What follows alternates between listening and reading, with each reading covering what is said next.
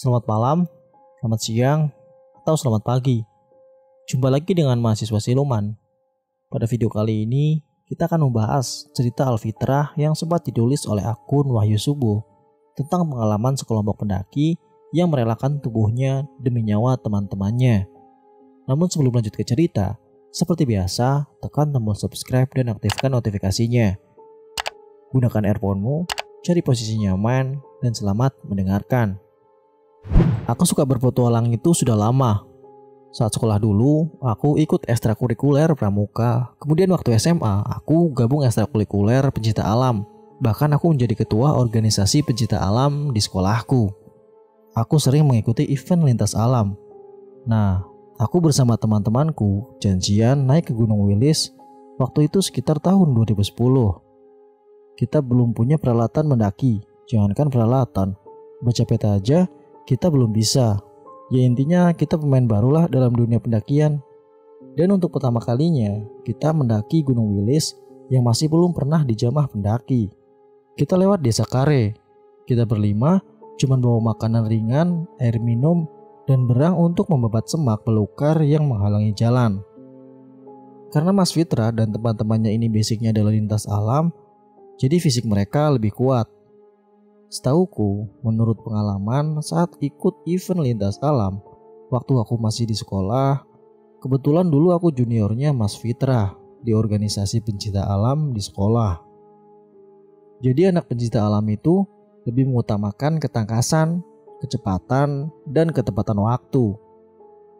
Mereka kuat jalan dan lari dari segala medan. Dengan rute menyusuri lereng gunung dengan jarak tempuh puluhan kilo.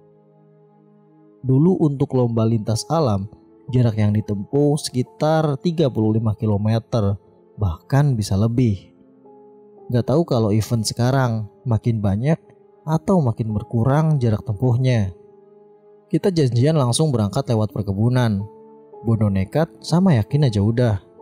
Kita juga gak mikir ngecamp, angan-angan kita take a top atau jalan mendaki sampai puncak dan langsung turun pada hari itu juga.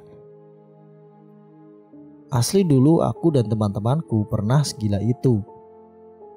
Kita nggak mikir nanti kalau ada apa-apa di sana, misalnya hujan atau tersesat. Kita jalan menuju puncak Wilis dengan penuh keyakinan dan sukacita. Rasa berpetualang dan keingin tahuan akan puncak gunung menggebu-gebu dalam diri kita. Hal itulah yang mendorong kita melakukan hal-hal bodoh dan konyol. Awal jalan semua baik-baik saja, lancar-lancar aja, gak ada masalah dan kendala yang berarti, selain trek yang menanjak tanpa jalur. Aku jalan paling depan sambil membawa berang, kusi bakalang-alang yang tingginya melebihi tinggi badanku. Sampai hutan lindung kita break untuk memulihkan tenaga.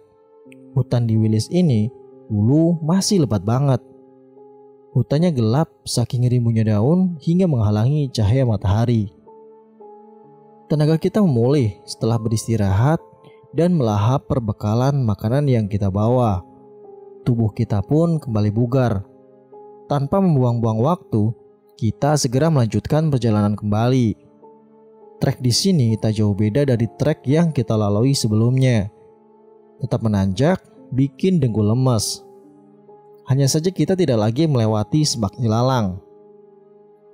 Akar besar, ranting yang menjulang, serta semak belukar menjadi penghalang perjalanan kita.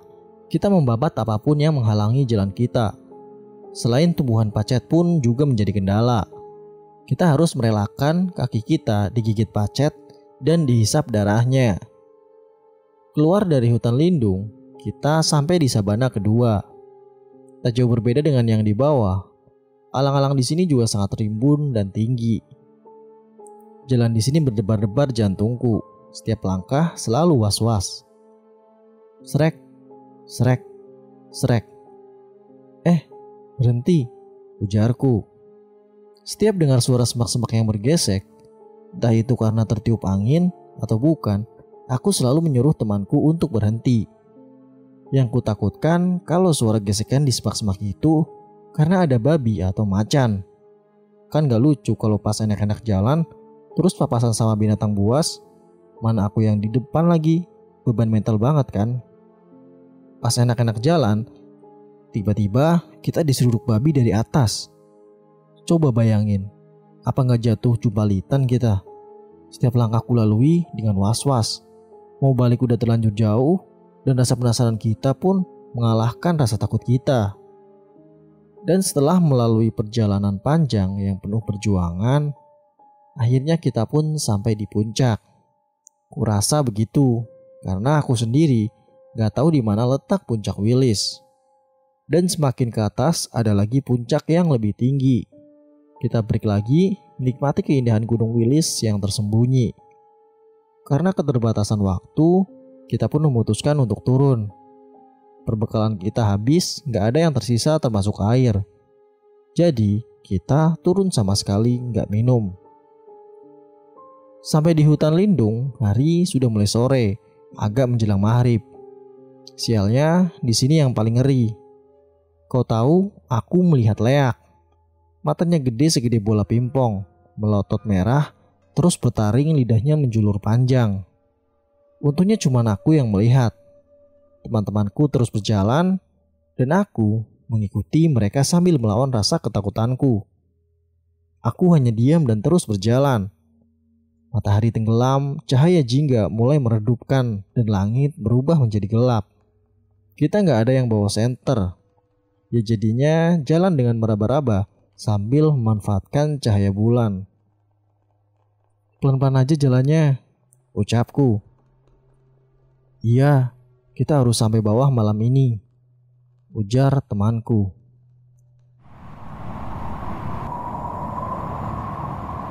Suara angin berhembus kencang yang menerpa tubuhku membuatku menggigil.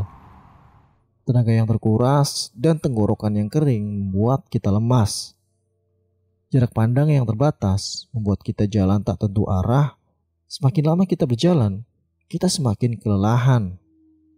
Akhirnya, kita pun memutuskan untuk beristirahat dan melanjutkan perjalanan esok hari. Kita tidur sambil duduk di semak-semak. Malam yang panjang berhasil kita lalui, sementara udara dingin masih setia menyelimuti tubuh kita. Tanpa buang-buang waktu, kita kembali melanjutkan perjalanan. Kita kehilangan arah, kita pun akhirnya tersesat. Teman-temanku panik ketika sadar bahwa kita tersesat. Aku pun mencoba menenangkan mereka, meski sebenarnya aku sendiri juga takut. Kita terus berjalan menuruni bukit. Perut yang keroncongan ditambah rasa haus yang begitu mencekik membuatku lemas begitu juga dengan teman-temanku. Kita terus berusaha menemukan jalan pulang. Meski dengan sisa-sisa tenaga, kita sudah berada di kaki gunung, tapi kita masih belum juga menemukan jalan keluar. Kita semakin lemas karena kelaparan dan kehausan. Terus ketika di situasi seperti itu, apa yang kalian lakukan? Tanyaku. Kita bikin kesepakatan. Jika terjadi sesuatu di antara kita, kita rela berkorban demi kelangsungkan hidup teman-teman yang lain. Kita kan lanjut jalan tuh. Aku melihat temanku lemas. Mereka semua jalan sempoyongan. Terus aku ngomong sama mereka. Kalian bunuh saja aku. Aku rela mati demi kalian. Tapi teman-temanku menolak. Mereka tetap meyakinkan kalau kita pasti bisa pulang ke rumah. Sampai akhirnya Salah satu di antara kita benar-benar drop. Dia lemas dan hampir pingsan. Terus dia bilang sama kita, Teman-teman, ayo bunuh aku. Aku gak apa-apa. Aku rela mati demi kalian, yang penting kalian selamat. Kalian bisa memakan tubuhku, aku sudah tidak kuat lagi. Ujarnya yang lemas. Kita bingung banget waktu itu. Kita mau membunuhnya, tapi kita gak tega.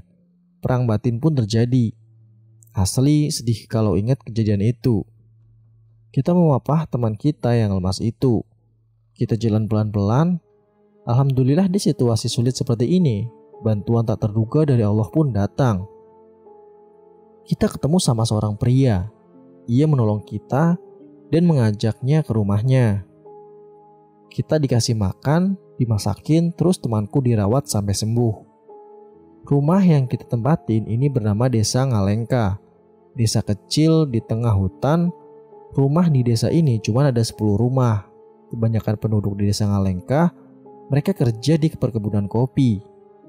Desa ini benar-benar jauh dari peradaban. Akses jalan menuju ke desa Ngalengka ini juga sangat susah dan jauh dari mana pun. Setelah teman kita sembuh, kita pun balik pulang. Aku merasa sangat berhutang budi sama mereka.